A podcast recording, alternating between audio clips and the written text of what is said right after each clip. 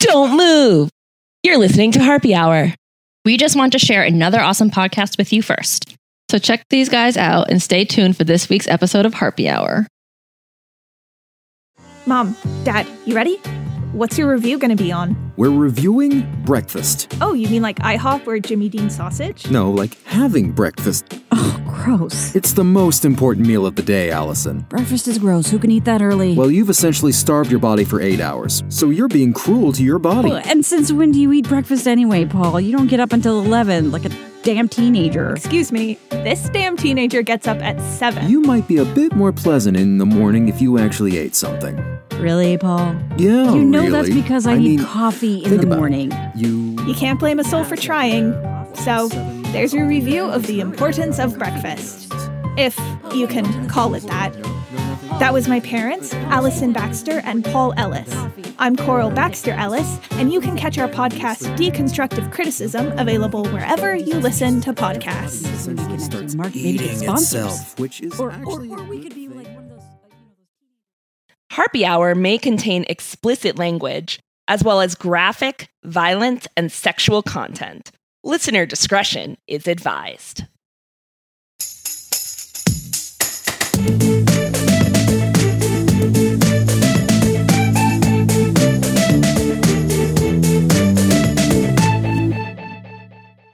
Welcome to Harpy Hour. The harpiest of all the hours of the day. Aloha. That was Laid back. lackluster. Steph did not commit to that aloha at all. Eh. It's that kind of day. Okay, cool. All right, yeah, we only have a lot of this to do. That's fine. Yeah. Daylight savings time is for sure not kicking our asses. It's fine. Steph is not affected by daylight. That's true. Oh, fuck you. Yeah. No, Never it's just an hour later than usual for me. I'm not affected by daylight saving times at all. Well, never mind. Fuck you then. We're the Harpies. I'm Tracy. I'm Liz. I'm Steph, and I'm well rested. We're all it. tired. Everything is awful. Set your clocks on fire. The mainlanders are very tired. Speaking of everything is awful, Ah, yes. after this episode, I'm uh, making us take a a 10 minute break Because we have, a marathon recording session, listeners. For I today. have a I have shit to deal with. oh dear. Uh, a couple of weeks ago, I got into my car after my shift at work, and I saw a roach on the windshield. Oh, One of those little like half inch guys, like not one of the giant ones, Aren't not the there B-52s. roaches everywhere yeah, I thought in those Hawaii, were just though? yeah. That's just They a are. Hawaii thing. So I was like, gross, and I went to go spray the stuff. to- Windshield wipe. Wait, wait. Right. On the inside or on the outside? Well, that's when I realized it was on the inside. ah. no. Yeah, that's worse. I had already like backed out of my parking spot by the time I saw this fucker. So I was like, Mm. oh shit. So Mm. I rolled my car back in very slowly. Sure. And I had a bunch of tissues on the on the floor of the passenger side. Oh But no, I see I didn't wanna- is going. Could not reach over. Could not get myself to reach over to get it. So I got out of the car, Uh-huh. went around, grabbed the tissues, went back to my side because it was on the driver's side windshield. Uh, this is not where I thought this was going. Go ahead. I thought you were going to lean over. no, no, no. Went to go hit it. It got away. I couldn't find it. I was like, fuck, Okay. I got to drive home like this. I just really hope I would like to interject to guess where this is going. I hope it ends in the reason why we need to take a break is because you need to talk to your insurance company because you set your car on fire. Yes. Is no, that it? it's not it. Oh. Or you smashed something through your windshield in an attempt to kill the Mm-mm. cockroach. I thought you were gonna like get into some. You were gonna get into like a fender bender or something because you were reaching for the tissues. I, the next day, the little fucker was back. Okay. And brought friends. No. So I tried to smash it. This time I had the tissues ready and the cup holder. Tried to smash prepped. it. It fell, and then I couldn't find it. So obviously I didn't kill it. It got away. So it's somewhere in the car. Right. So I was like, shit. All right. The car's totaled. Car's total. Car's totaled. Okay. But I kept an eye out every time I got in my car. Didn't see anything. Didn't see the bug again. I'm like, oh, hopefully this fucker wasn't pregnant. So at this point, you're looking for a cockroach corpse. Is that correct? or just a cockroach. Maybe Okay. it's still alive. I mean, I Okay. never have any food in my car, so I don't know what it was eating. Maybe the tissues. They like cardboard and paper and shit. Oh, then yeah. So anyway, a week or so later, I see one again on the window and I smash it. And then after smashing it, I realized it's a different color. Yeah, it's not Which the same one. Means It's it's, not not, the the, same. same. roach, which now means I have a roach problem in my car. Oh no. Oh. So I Oh, purposely no. started looking around my car every night to like see if I see any.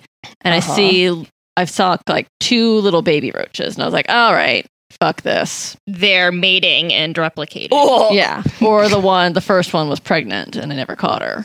oh no. So I schedule to get my car exterminated and I go to the car wash and like vacuum everything up, like have Mhm. them vacuum the inside, wash the outside. And so today was the first day they could get me in to do the Mhm. extermination. And how long ago was this? This is a couple weeks ago. I saw two weeks ago was when I saw the first roach. Okay. All right. So it's been two weeks. Yeah. So two two weeks ago, maybe two and change, something like that. I don't know. Okay. Okay. Anyway, so I vacuumed the whole car out. I've seen a couple babies since then, but Oh, today's the only day they could get me in. Like the soonest they could get me in, they said 115. I was like, fuck it, I gotta do it. Like mid harpy hour, I'm gonna get the car exterminated. So they're coming to the house. I'm at my friend's house because I can't do it in my apartment complex garage. So they're gonna come here. I'm gonna meet them, be like, this is the car, here's the keys, do what you gotta do. They're gonna do their thing and leave. So pretty much I just have to like go outside and greet, them. Greet them. Yeah. Sure. Sure. Sure. So it won't take long, but and then I have to s- wait four or five hours before I can drive the car because otherwise, like toxic wasteland Sure. in there. Sure. So I'm just recording in my friend's apartment right now, or his house right now. Well, it's a good thing we have hours of content we need to cover today. Exactly. Exactly. it's a good thing it's our marathon recording day. that is why I have to take a little break Okay. between episodes. I think it timed out well. It's 1:15, and we have I'll allow 50 it. minutes. I guess. Listen, I can't wait any longer. Every time I get in that car, I'm like searching around, holding my breath. I'm going to get into an accident sooner or later. I'm shocked that you didn't like take it to the dealer and are like, "Well, this is done. Like, I would like I a new a new vehicle. Thank you for replacing my vehicle, sir, sir does or my madam." does my car insurance cover this? Geico. Yeah. I gotta say, the roach thing is a big negative, a big check in the con column for Hawaii for me. Yeah. Mhm, And Eric mhm. Eric's car is always disgusting. Like the number of times I get in his car and have to move a Red Bull can and multiple cheese stick Yep. wrappers off of my seat. And That's he's like, "How men. did you get roaches?" And I didn't. I'm like, "I don't know. It's not fair." That's, that's just men, and there is no justice in the world. I know. He got himself a little garbage can for his car and he doesn't use it. He still throws shit everywhere. I have a cute little pink one on my driver's seat. It's just me in the car, so like, Mm-hmm. anyway. So yeah. That's Well, that's my that's my everything great. is awful story of the day. okay. Burn it down. Yes, the consequence of living in paradise. Yes. Tracy, do you have something happier you want to talk about today? I mean, I don't know if happier is the word we want to use. uh, This is harpy hour, not happy hour. uh, Happy Harpy Hour. I could use a happy hour right now. Today, I am going to discuss you cut school on Ash Wednesday, so nobody will ask. It's an Altar Boys reference. Any guesses? Something to do with Catholicism. Sure yeah, is. only because you already told us that you've learned something new that you didn't already know about true. Catholicism recently. It's yeah, true. but that could have just been some random That could have been anything. aside she found. Exactly. That could have been anything. But yes, it does have to do with Catholicism. Let's get going. I'm going to learn a lot of things today. Okay, today we are going to talk about the Catholic Wars. Dun, The dun, Crusades? dun. Woohoo! Are we talking The about the Catholic Crusades? Wasn't that a Catholic war? I mean, no. No. The short answer History is not my strong suit, no. or Okay. religion, and especially historical religion. Well, buckle your seatbelts, kids. So, with Thanksgiving coming up this Thursday, not this Thursday as we record, but when this airs, we'll be remembering white religious people trespassing, then killing indigenous populations. But don't worry, white religious people kill each other too. That's what this segment's all about. So Okay. not a happier topic. No. Cool. Cool, also, cool, before we get going, I would like to give a special shout out to cousin James, who listens and inspired this segment. Sounds like James should be giving at the $20 level on Patreon. It does, Yeah. doesn't it? what the fuck? When I told James, James. about this topic, which I referred to as the Catholic Wars in my text, he said, and I quote, You'll have to be more specific. Catholics versus barbarians, Catholics versus Muslims, Catholics versus Protestants, Catholics versus Catholics, Catholics versus the consequences of their own actions. Catholic on Catholic crime. It's true. It's true. This is not Catholic on Catholic crime. Let's get into the Wayback Machine to our favorite century. 1800s. Yeah. Considering that this is about Catholicism, that's not nearly as far back as I thought we were going to go. Yeah. This is That's true, yeah. Semi recent Catholic history. Semi. We're also going to our least favorite hockey team in our favorite state of the union, Philadelphia, Pennsylvania. What, Fuck the um, Flyers. Okay. I was gonna say, what is their hockey team? But thank yes. The Flyers. Fuck the Flyers. Okay. Does hockey have anything to do with it? or is Absolutely that not. Just a dig. That's just her segue. I want Philadelphia to know that they're on the inferior side of Pennsylvania. That's all. Anyway, Sorry, Okay. Philadelphian listeners. no, they're fine. They know they live in a trash town. It's fine. Okay. AKA the Philadelphia Nativist riots or the Philadelphia Prayer riots. Here's some background you need to know ahead of time. Okay. So in Ireland at this point, reports of a fungus affecting crops was starting to appear in the headlines. Oh, specifically potatoes? Yes, this fungus would eventually lead to the Great Famine about a year later, but the reports are coming up at this point. hmm The US was becoming more industrialized and therefore attracting immigrants from everywhere seeking new opportunities, particularly those escaping the deteriorating food situation in Ireland. Mm. The quote, Native Americans, that is in big quotes, aka white people born in the US, predominantly Protestant. No, we don't have time to break down why that name is super problematic and Wait, why wait, they wait, gave wait. it to themselves. So they were referring to themselves, the white people, as Native To Americans. the white Protestants as Native Americans, yes, because they were born in America. Who makes that reference? The Protestants to themselves. they themselves. themselves. Mhm. They are calling themselves the Native Americans. We will later call them nativists because that's more accurate. Mm, yeah. but that's what they refer to at themselves as. Okay. Uh, okay. okay. So these quote Native Americans were getting tired of the Irish immigrants coming over with their willingness to work jobs that no one else wanted to and their Catholicism.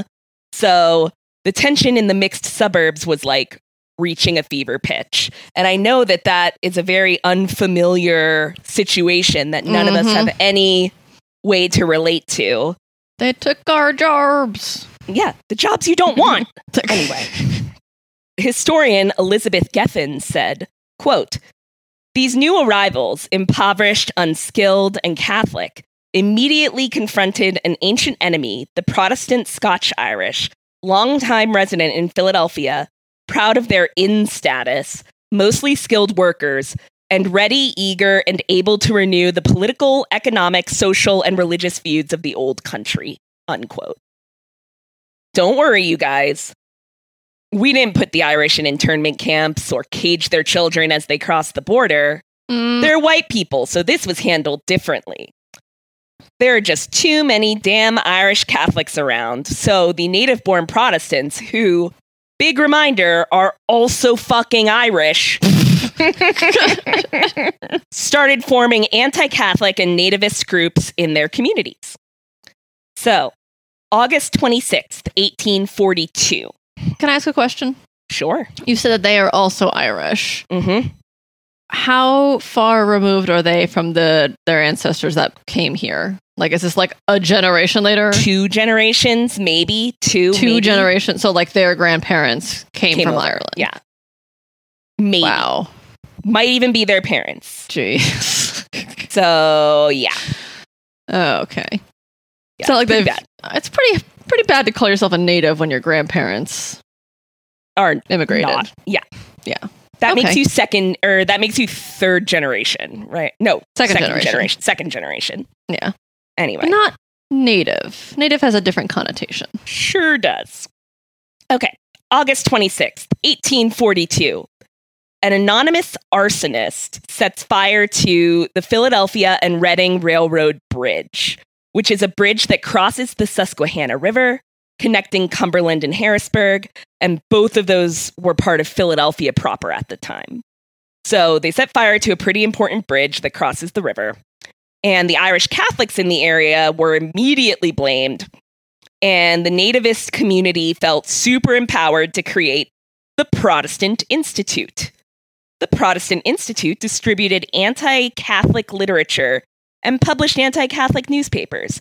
They were essentially that era's direct mail super PAC, trying to convince people that Catholics were dangerous, they were less than human, etc., etc. You know, propaganda machine. hmm a couple months later, November 10th, 1842, Philly's Irish Catholic bishop, Francis Kenrick, writes a letter to the Philadelphia Board of Controllers about the public schools in the area. So, the bishop asks that Catholic students be allowed to use the Douay Bible rather than the standard Protestant's King James Bible for their lessons. And this is the part that, for the record, I grew up in Catholic school for 13 years and had no idea what the difference between these Bibles was. I was about to ask, what is the difference? I'm so glad you asked because I have an answer. The King James Bible, which is the Protestant Bible, that translation was commissioned in 1604 and was published in 1611 by the Church of England, which, as you may recall, was founded so that King Henry VIII could divorce Catherine of Aragon and marry slash fuck Anne Boleyn. Ah, yes, yes, yes, yes. I do Yes. recall.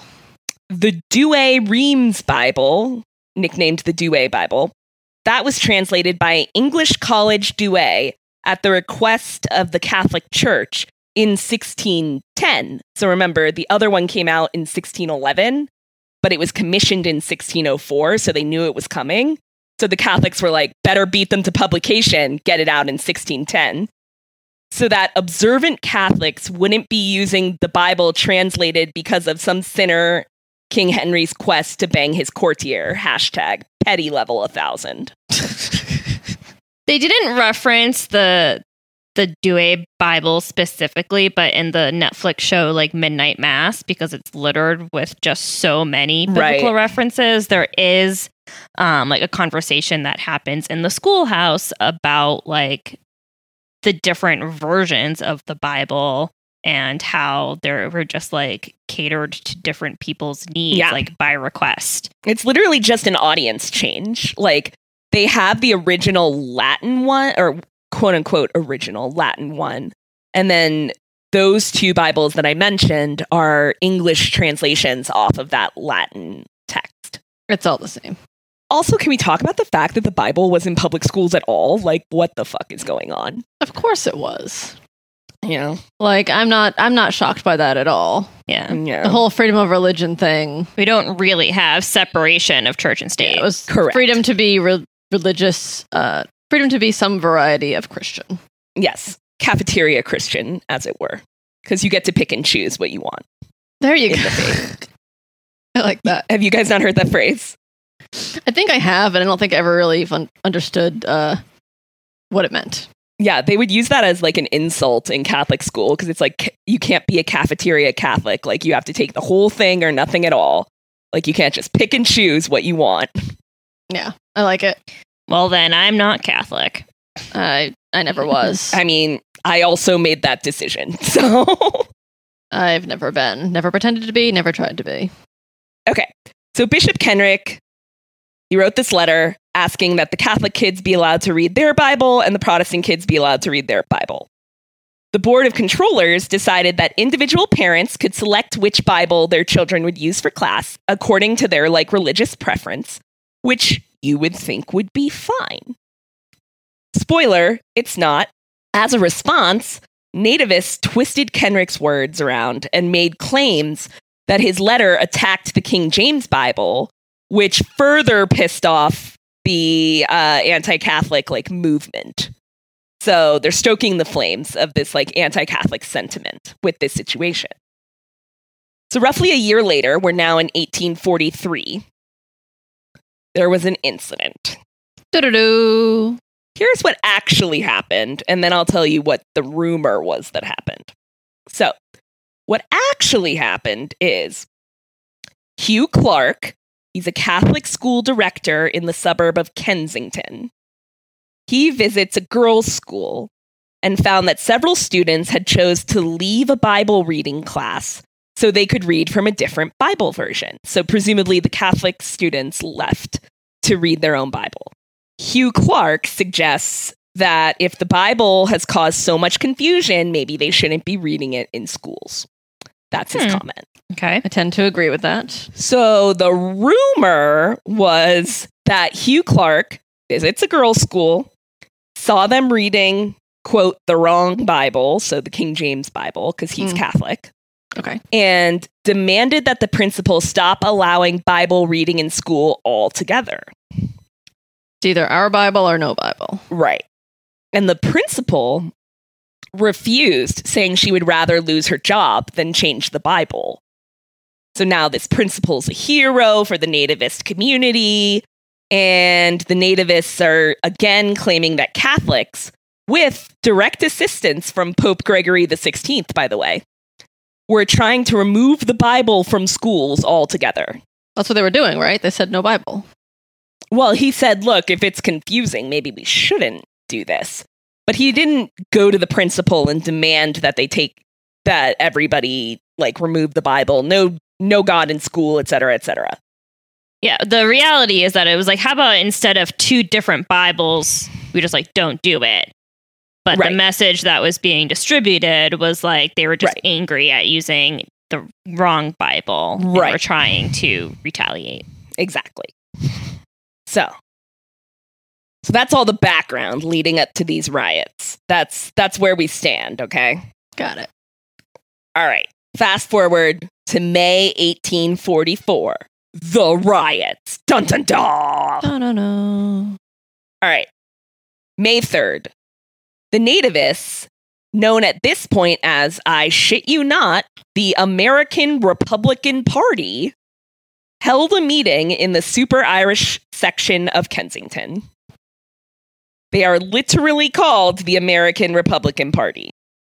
I mean, it meant something different back then. Yeah, I was gonna say, didn't the term Republican, that like Republican and Yeah, but Democrat kind kind, of the beginning of like some Tea Party bullshit over here. Yeah. Like, But it's also like, why are they so politically moved right. to begin with? Okay, so they're in the super Irish Catholic section of Kensington. They're basically like the KKK going to Harlem to throw a rally. Like that's essentially the comparison here. so, How did it go? you know, not great. The Catholics in the area were not thrilled, obviously. They started throwing shit at the speakers that were on stage, and eventually the nativists retreated. So everyone thinks that that's the end of it. It's not. I'm guessing it's not. It's not. And that's the end of my segment. Do do do to do to do do. Thanks for listening.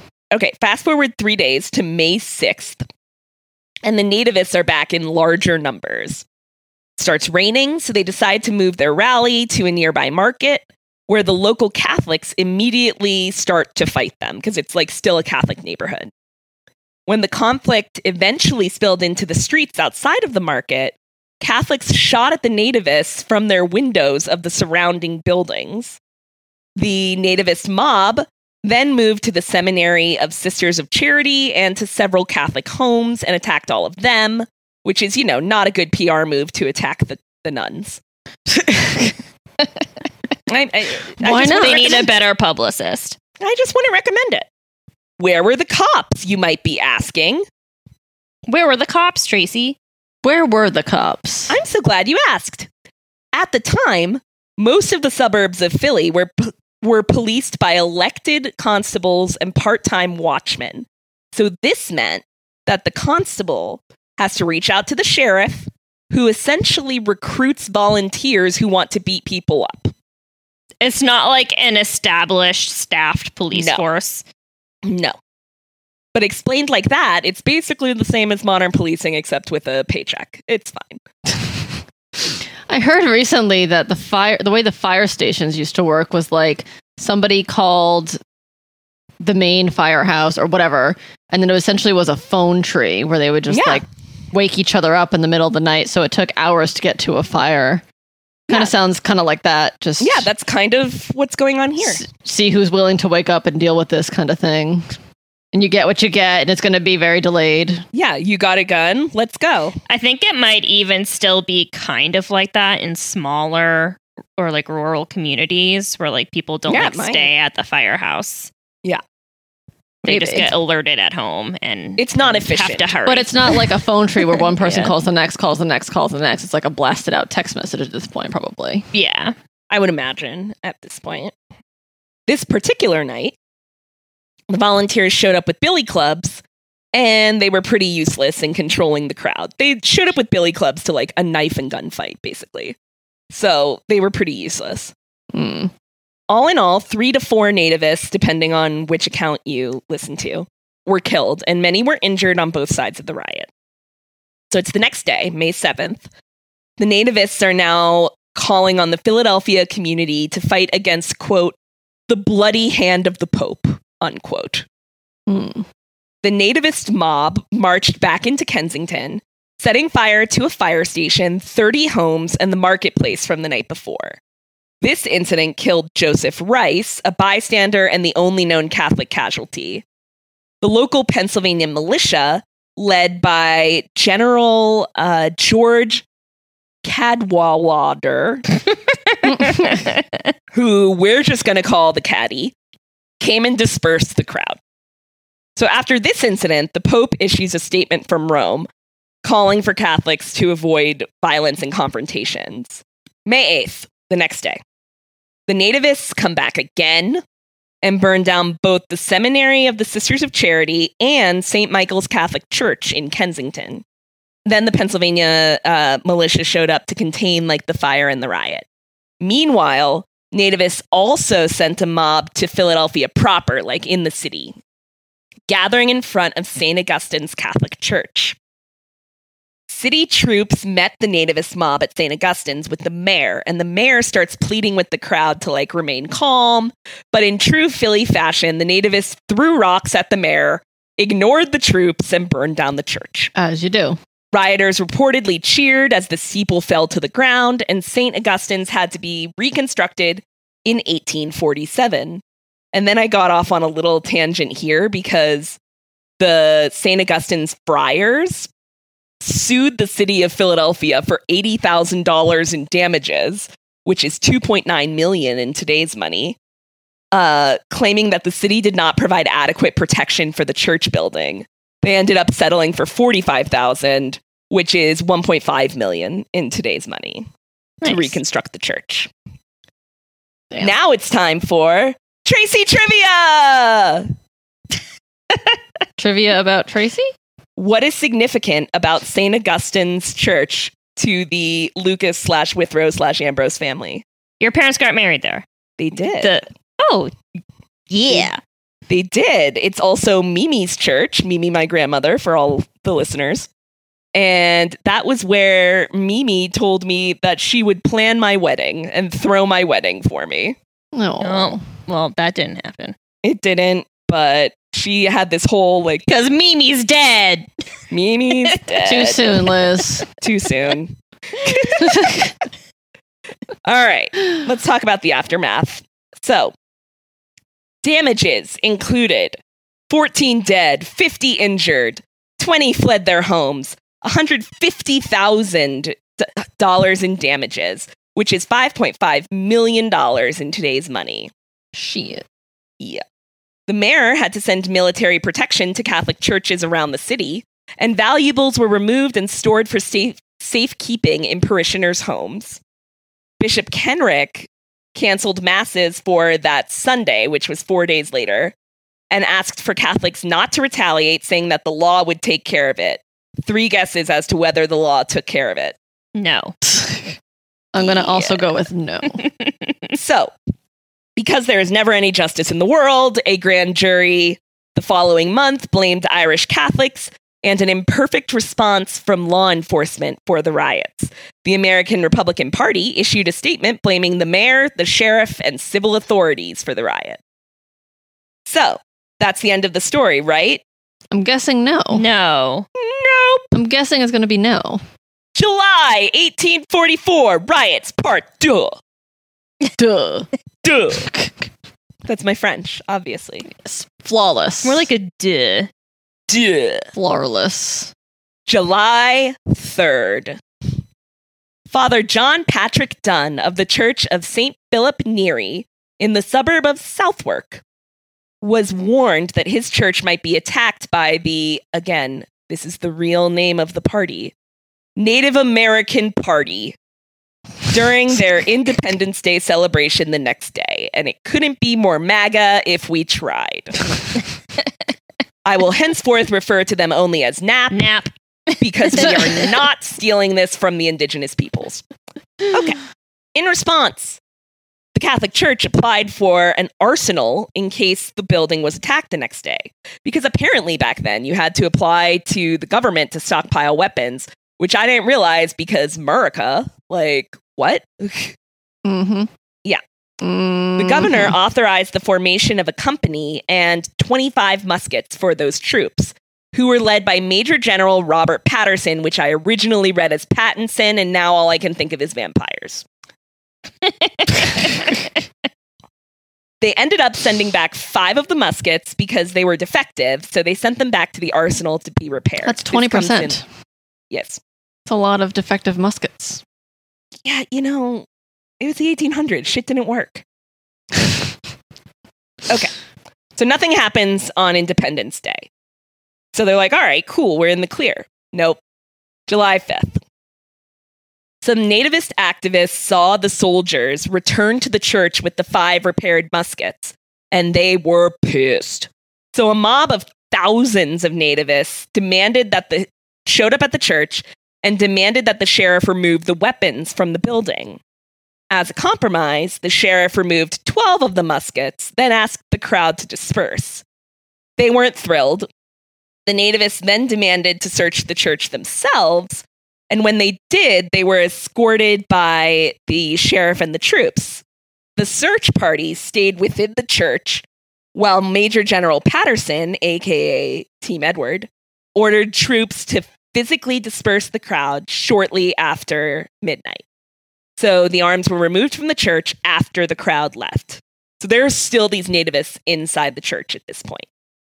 And they're kind of being held as like semi hostage. Yeah, hostages. Okay. July 6th, the next day. By midday, the nativist mob had returned and were refusing military orders to disperse. Throughout the evening, the military would try to clear the streets and the nativists would, you know, throw rocks at them again. Our friend Caddy was particularly pissed off about the rocks, and he ordered a full ass cannon to be shot at the mob. Hmm, that's a way to respond. Just like in the streets of Philadelphia. It's fine. It was on like 3rd Street. Like, okay. NBD. It's fine. Yeah. It'll work. Yeah, I mean, it didn't not work. So, It's like driving a car through a mob. yeah, you know, terrorism isn't comes in a lot of forms. You know, a la Charlottesville. Yes. So anyone who was arrested on the nativist side was held as a hostage inside the church, including U.S. Congressman Charles Naylor, who I found very little information on, but sounds like a douche. Uh, just just by his name. Just by association. just by association with like the nativist mob, because he was there Okay. being like, "Fuck the Catholics." So Like elected officials on, Jan- on January 6th. yeah, exactly. Yeah, yeah, yeah exactly. yeah. So he's a douche. Anyway, July 7th, the next day. The troops are heading home at this point for reasons unknown. I don't know why they're leaving. Uh, the nativist mob started demanding the release of Congressman Naylor. To, to piss them off, the Catholics release everyone but Naylor, just for funsies. The nativists decide at this point to bring their own cannon into the mix, and they start threatening to shoot at the church. Where did they get a cannon? I, I- I don't I don't know where anyone's getting cannons. TBH. the cannon store. but I mean, the military, I understand, but like they probably took it from like the wharf or something, I would imagine. I mean, it's right there. Not anyway. guarded.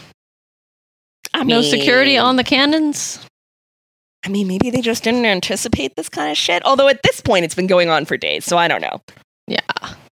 Someone Okay. dropped the ball on this. Somebody brought a cannon. It's fine. Yeah. Concealed cannon. It's fine. Con- How do you conceal a cannon? No, I was Under a tarp. Obvi. Pay no attention to the cannon behind the curtain. It's There you fine. So Naylor was eventually released, at which point the nativists started shooting at the church with the cannon. The mob forced its way into the church and caused massive amounts of damage to the building itself as the violence ensued on both sides. By that evening, the troops had returned and started firing their weapons at the nativist crowd. The crowd retaliated with homemade weapons like nails, chains, knives, and broken bottles. The fighting died down early on the morning of July 8th, ending the riots completely. All told, it's uh, 15 dead, 50 people injured, 5,000 troops deployed to protect the church in the days following, and a grand jury again found the Irish Catholics to be at fault for the riots, but this time they praised the law enforcement response. So, you may be wondering what is the reason for all this? What are the consequences of this riot? I'm so confused. There were none. Well, there were a few. So, the 18 so 1844 happened to be an election year. James Polk defeated Henry Clay in the general election, and Democrats condemned the NAP, basically the 1800s Tea Party in this sense, and the Whigs, which is essentially the 1800s GOP. NAP had a strong showing in the local Philly elections. So, you know, it was postured as like this was a political move in order to grab power. Okay. hmm Had an effect on law enforcement. In 1845, so a year a year later, the following year, the PA General Assembly passed an act that required Philly and several of its suburbs to keep one cop for every 150 taxable inhabitants. In 1850, so 5 years later, they passed another act commanding the Philadelphia police force to police the city as well as seven of its outer districts. So it basically led to the formation of the Philly police. Huh. Hmm. That makes the Philly police one of the oldest municipal police forces, the fourth largest police force, and the sixth largest non federal law enforcement agency in the US. The riots also affected the city itself. The inability to maintain order during the riots and in subsequent years led to the consolidation of the city in 1854. And after the riots, Bishop Kenrick stopped trying to work with public schools. He was like, fuck that. And established the school system for the Roman Catholic Archdiocese of Philadelphia. Today, the system includes 60 schools, which includes 11 high schools, and one in every 10 students in Philadelphia attends a Catholic school. Hmm, Wow. I wonder how that compares to other places like Boston.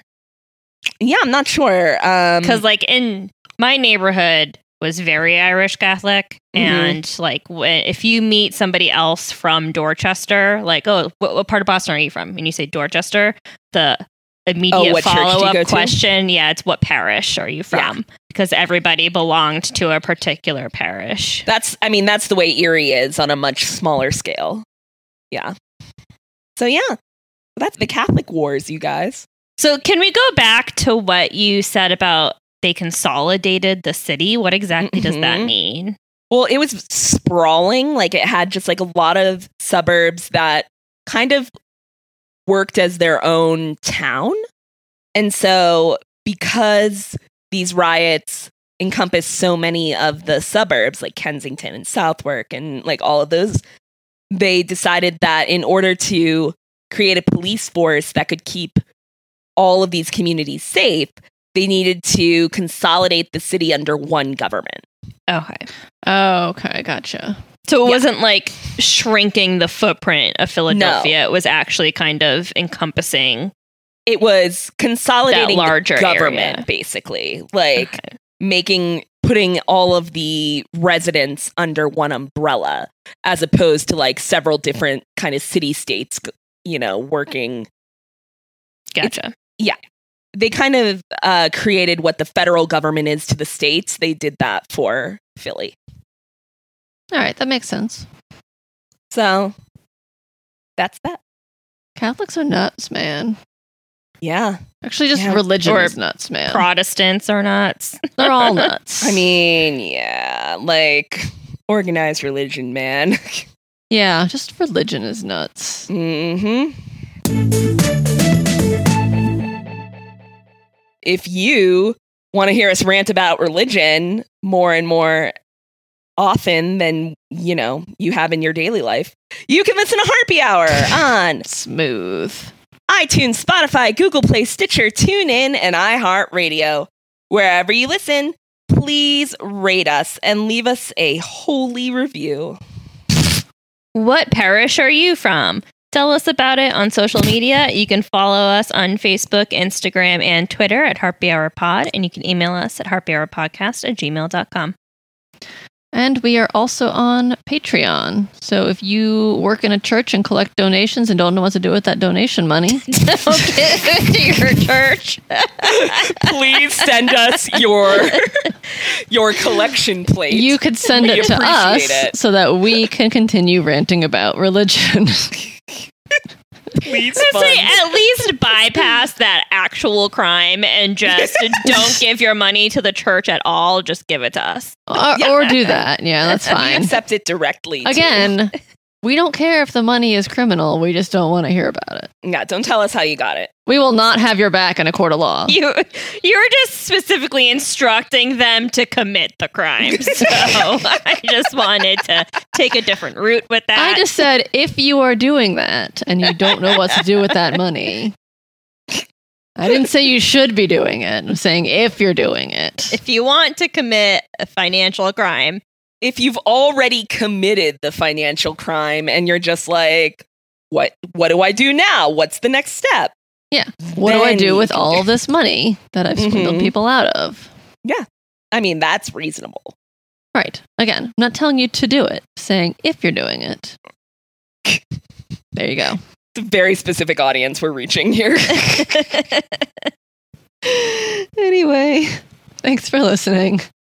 Okay, Okay, bye. bye. Hallelujah. Praise be. Amen.